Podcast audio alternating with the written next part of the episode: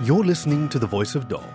I'm Khaki, your faithful fireside companion, and today's story is The First Shall Not Be Last by Nalz, who has had one non fiction, furry turned non furry story published in a journal for military veterans, and has had a SoFurry account since 2004, which is mostly populated with sci fi erotica. You can find more of his works on nalz.sofurry.com. Please enjoy The First Shall Not Be Last by Nalz. It was late evening, and the paved street he trod was devoid of any other life, nothing out of the ordinary. His only companion was the warm, amber glow of the occasional, evenly spaced street lamp, locked in its cyclical battle against the dark. The planet's lone sun had set two hours before, and the nights were long this late in Soro's cycle. The temperature was still mild, however, necessitating only a medium weight pair of leggings and a thick, hooded long sleeve shirt to go over his thin, insulating underlayer. At least it's not scorching hot, he thought.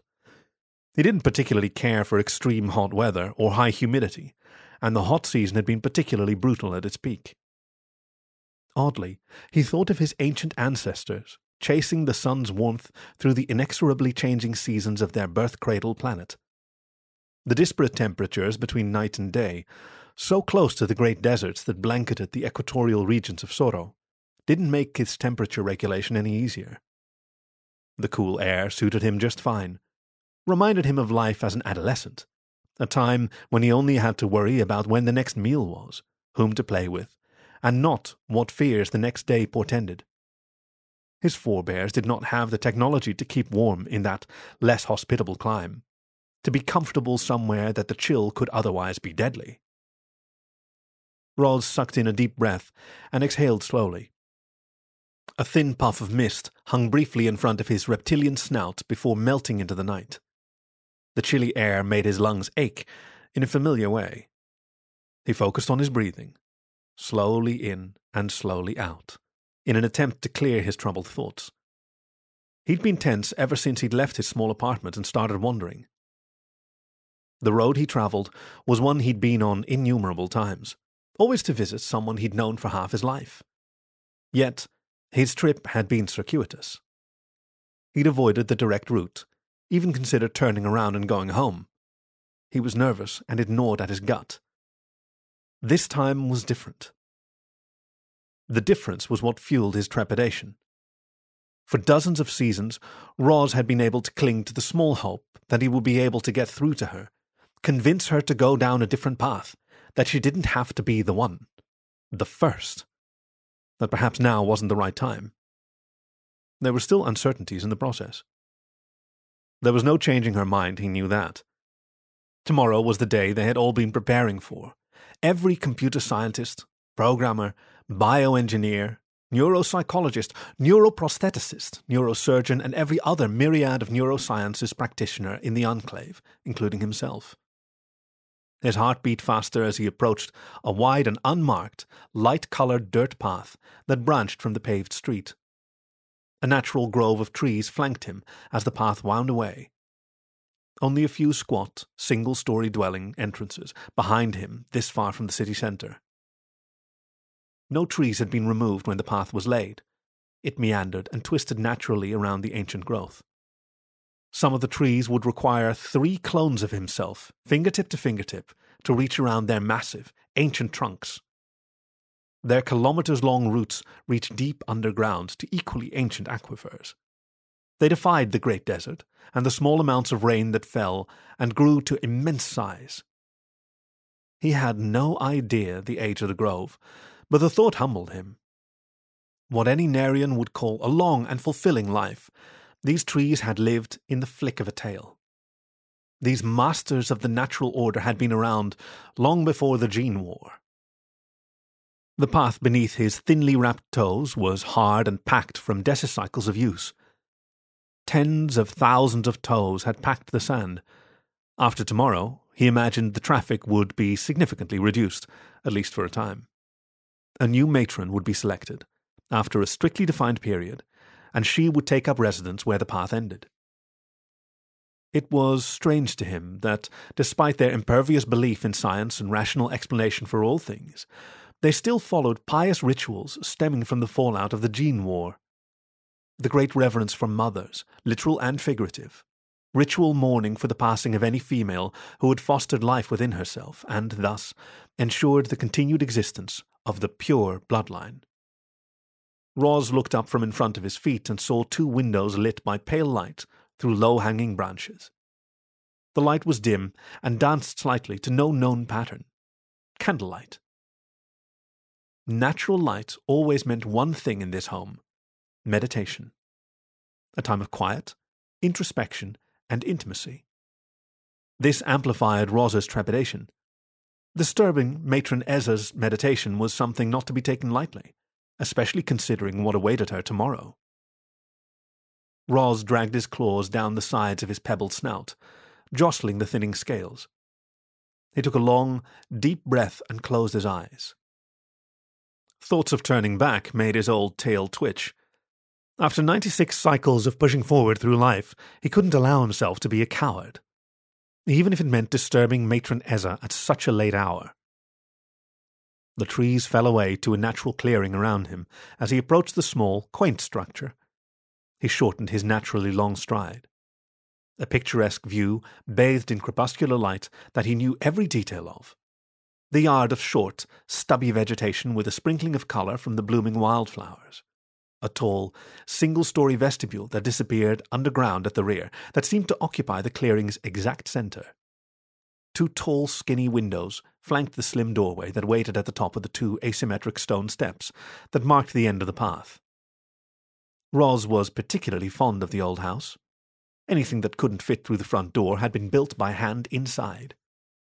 Matrons were not typically materialistic, with Spartan but comfortably furnished dwellings. However, every piece inside had been the work of a master craftsman, built to withstand the passage of time and the hands of many owners. Then, Matron Ezza had been selected. There had been no shortage of craftsmen wanting to add their name and a piece of their work to the home, for she was well loved by many, at first, and then many more after.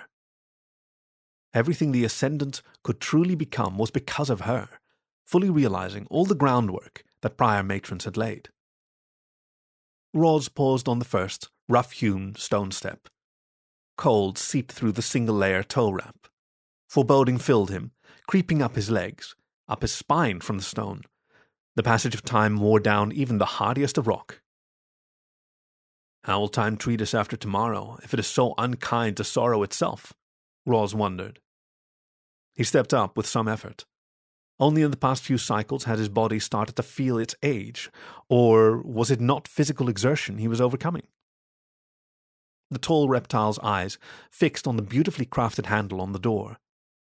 Copper, shiny from use, worn uniformly where the fingers naturally grasped the elegant arch that ended in an extravagant coil. Then onto the silver knocker even with his chest a sea mammal, with downturned, doleful eyes beseeching politeness when swinging the silver ring hanging from its mouth. Roz grasped the ring with two fingers wrapped around the central stud, raised it, and swung it down into the copper panel beneath. The sound that greeted him seemed much louder than the small movement should have generated.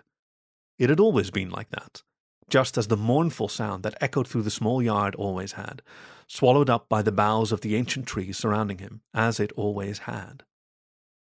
He wouldn't have been surprised if the craftsmen claimed prescience of this very night when they had tuned the knocker's melody specifically to unnerve him. Time seemed to drag, and the door stood before him like a judge. Was he to be deemed worthy and allowed to pass, or be damned for helping bring about what he longed to avert? Roz wondered how long he would blame himself, for it was his pursuit of his own passion, his brilliance in work, that had subtly steered Ezza toward this reckoning. The light from the candles in the windows guttered. A solid click came from the door, and then it pivoted silently on well oiled hinges.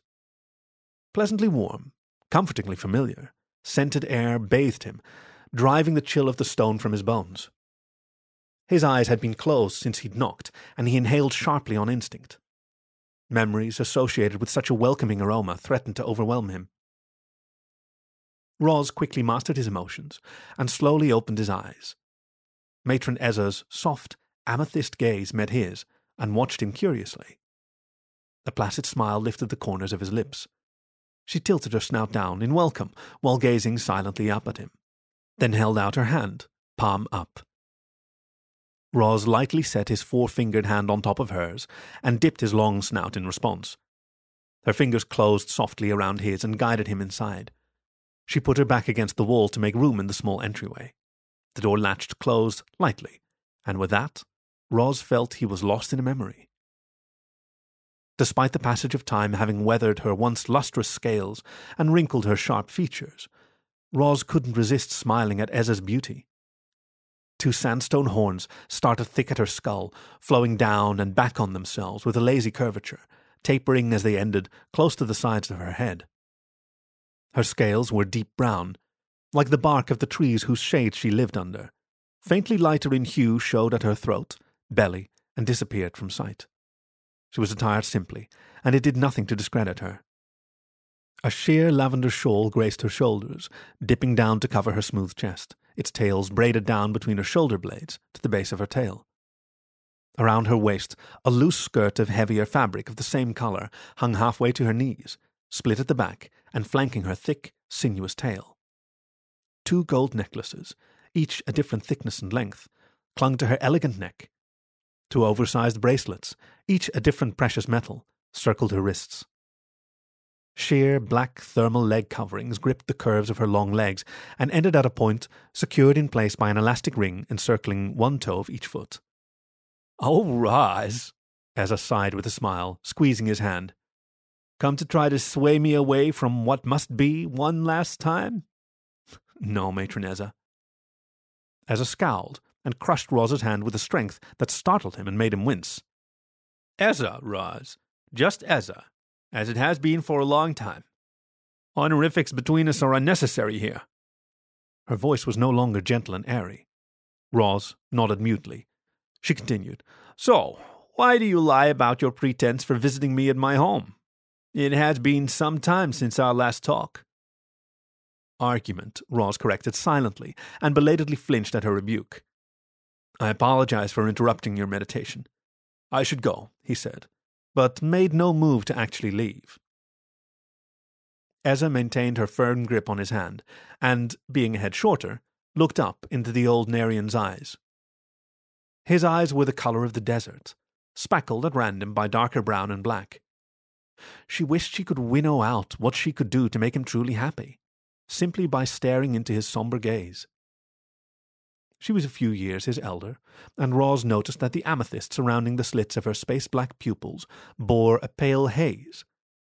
Her look was stern and held him, searching, deciding. No, you will stay, Roz. He heard the command, subtle in her tone. Yes, Matron Ezza, he said with a bow of his head. The honorific had been reflexive due to her tone. She sighed loudly with a roll of her head and lifting of slim shoulders. Sit your old limp tail down, Roz, she said, exasperated, and pointed to the alcove in the entryway. Roz couldn't help the impish smile that tugged his lips at her insult and did as she bade, sitting on the soft bench seat built into the alcove. The bench was not flat. It dipped, concave, lower than the edge which was sculpted to support the knees. He sank into the supportive foam cushioning and reclined against the similarly padded, angled backrest. The lights in the entry were tuned dim, and he noticed the flickering glow of the candles reflected in Ezza's bared scales. He believed that time had been much more kind to her than himself. Had Ezza access to Roz's thoughts, she would have disagreed. There were far younger males around her constantly in the labs of the Enclave, but she preferred when Roz was near. Their scales still had luster, but he had a permanence of presence. He was the fulcrum by which the ascendant's pursuits would succeed or fail. She needed him to remain at his peak, while his successors were yet ready to assume his mantle. By her decision, he would outlast her, and the next matron would lean heavily on his acumen. Yet, she had hoped he'd come this final evening. Selfishly, she wanted him as a male, not as one of her scientists. She felt a clarity in her purpose and at ease with her choice, but she ached to assuage his latent grief and to skirt her own social status as a matron. Ignorant to Ezza's thoughts, Roz curled his toes around the edge of the permanently installed cleaning basin, where each one nestled into a specifically designed cradle. It was of hammered platinum, each dimple and smooth divot placed by a handheld hammer, not machine, a hint of opulence. Roz twisted a simply designed wheel above a large, mouthed, downward curving spout. Pleasantly warm water flowed like a miniature waterfall into the larger than necessary basin. A handle next to the faucet closed the drain with a pleasing metallic snick. Ezza put her internal monologue aside and plucked a small glass bottle from a flat beside the faucet. When she uncapped the bottle, the tang of sweet and bite of spice wafted to her nostrils. She felt suddenly relaxed by the scent of the extract and tipped a few drops into the rapidly filling basin. When Roz caught the same heady aroma, she saw the tension in his manner subside. She set the bottle back and closed the faucet. Homes typically had a small alcove or space set aside with a basin, faucet, and drain. The material the basin was crafted or manufactured from was often a sign of or lack of wealth. The permanency of the fixtures was as well a symbol of being able to afford a dedicated space. The most basic was a simple, large saucer filled at a tap, and one sat on the floor to use it. The matron space was somewhere in the middle, with flourishes of excess. Ezza took a plump square pillow from next to him, dropped it to the floor before the basin, and knelt on it her tail curling around her knees. Roz bent forward and was about to pick at the end of a foot wrapping when he felt Ezza's hands on his shoulders, gently pushing him upright. He regarded her uneasily. Traditionally, Narians wore nothing on their toes and legs because of the toughened scaling. Wrapping the feet existed for two primary reasons protection in harsh environments and as a fashion accessory. Neither reason was mutually exclusive. Roz mainly did it because his scales were soft in his old age, more prone to cuts. A byproduct of this was the cultural practice of cleansing one's toes before entering a domicile. Though the act itself was simple, many different expectations, rules, and implications, practiced differently throughout the species, splintered it. Cleansing could be as simple as dipping the toes in water and wiping them on a towel when entering your own home, or when there are many guests, the head of the dwelling washing a guest out of deep respect.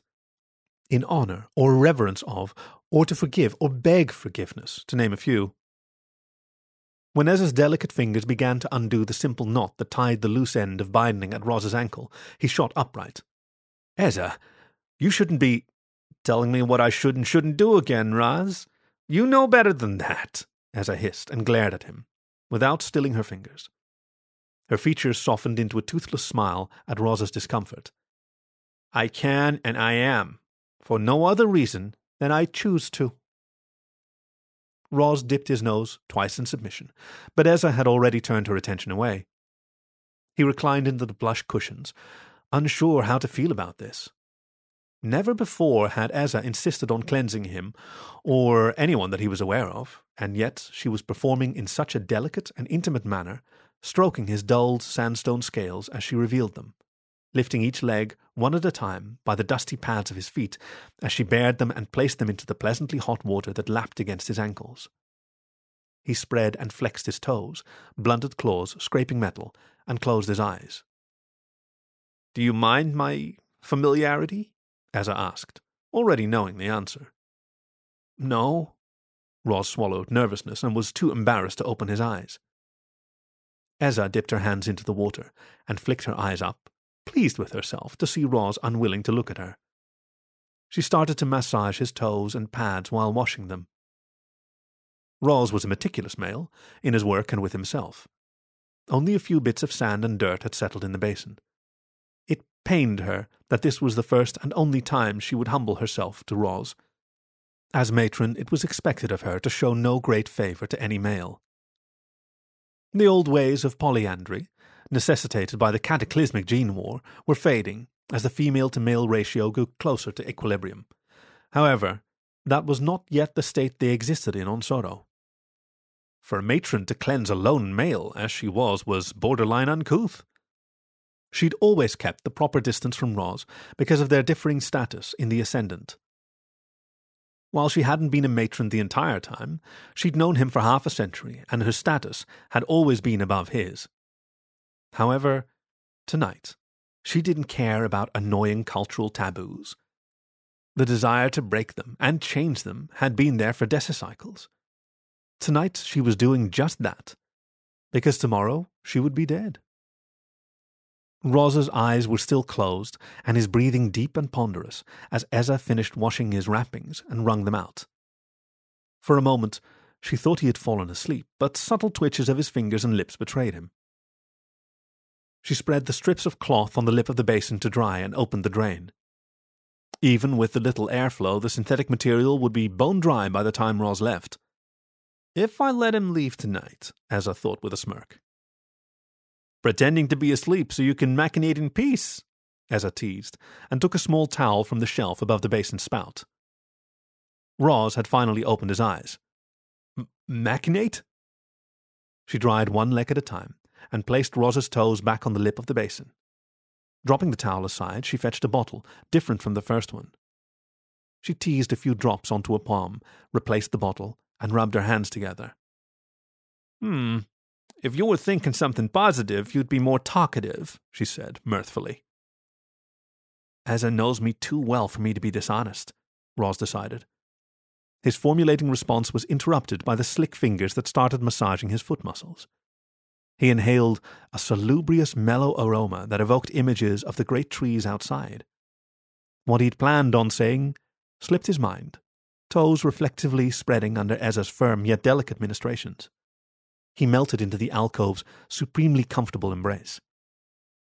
What were you thinking? Ezza asked after a time. She'd finished massaging the oil into Roz's lubricious scales, returning a lustrous glow to them. Just as the color of his eyes, his dusky tan scales reminded her of the great deserts, vast expanses of them, so unlike on their mother world, Siv. I, uh, forgot, actually, Roz said, and scratched at his pebbled snout. Really? Ezza regarded him with a coy smile as she wiped her hands on the previously used towel. How unlike one of my highly regarded ascendant elders to be losing their mental faculties. Roz frowned meekly. She continued. I wasn't worried about tomorrow's final test that we've, you've struggled toward, but maybe I should be. Ezza stood up and tossed the cushion she'd been kneeling on at Roz. He caught it easily, but stared at it in his clutching hands. He knew she wasn't serious, but had known exactly what to say to bring all his earlier misgivings about the project back, and to remind him of what he had been machinating about. I dislike how well you know me sometimes, Roz grumbled. Ha! Ezza extended her hand with a smile. He set the pillow aside and took it. With a bit of effort, he pushed himself up stepping away from the basin. He opened his mouth to speak. She shushed him with a finger on the front of his snout, perfectly placed between his widely spaced nostrils.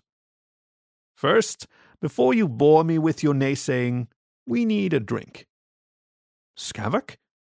Only the finest for my Roz, Ezza whispered, as she turned away and walked down the short hall and descended the stairs that led underground. For my Roz, he thought, testing the implication. He watched the swaying of her tail and the short skirt, and decided he quite liked the possessiveness of it. If only if it could be for more than a few hours. He suspired sadly and padded down the stairs after her. They emerged into a large room softly lit by tuned down lamps. Several evenly spaced columns of utilitarian design supported the ceiling, and, now that they were underground, dirt Designed for hosting small groups, the space had no grandiose air. A sunken semicircle of cushions around a large wooden table filled one corner. There was a hallway entrance near that which led to three bedrooms and a bathroom. Another door on an adjacent wall was another bathroom. A larger wooden table surrounded by chairs for eight was for serving meals. A small island was flanked on two sides by the kitchen.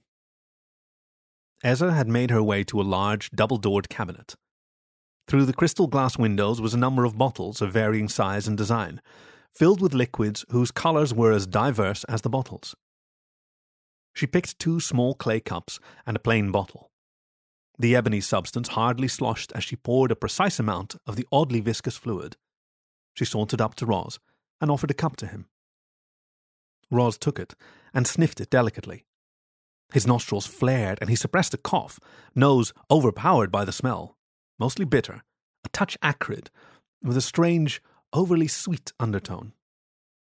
Where's this from? he asked bemusedly. Siv. How old is it? Roz wasn't surprised the matron had imported Skavok. I'm sure you can guess by the thickness that it's pretty old, Ezza said, with an amused smirk. Expensive, then. I believe it was brought by the first colonizers. Roz switched between gawking at the cup in his hand and at Ezza, who laughed softly at him. Expensive had been an incredible understatement.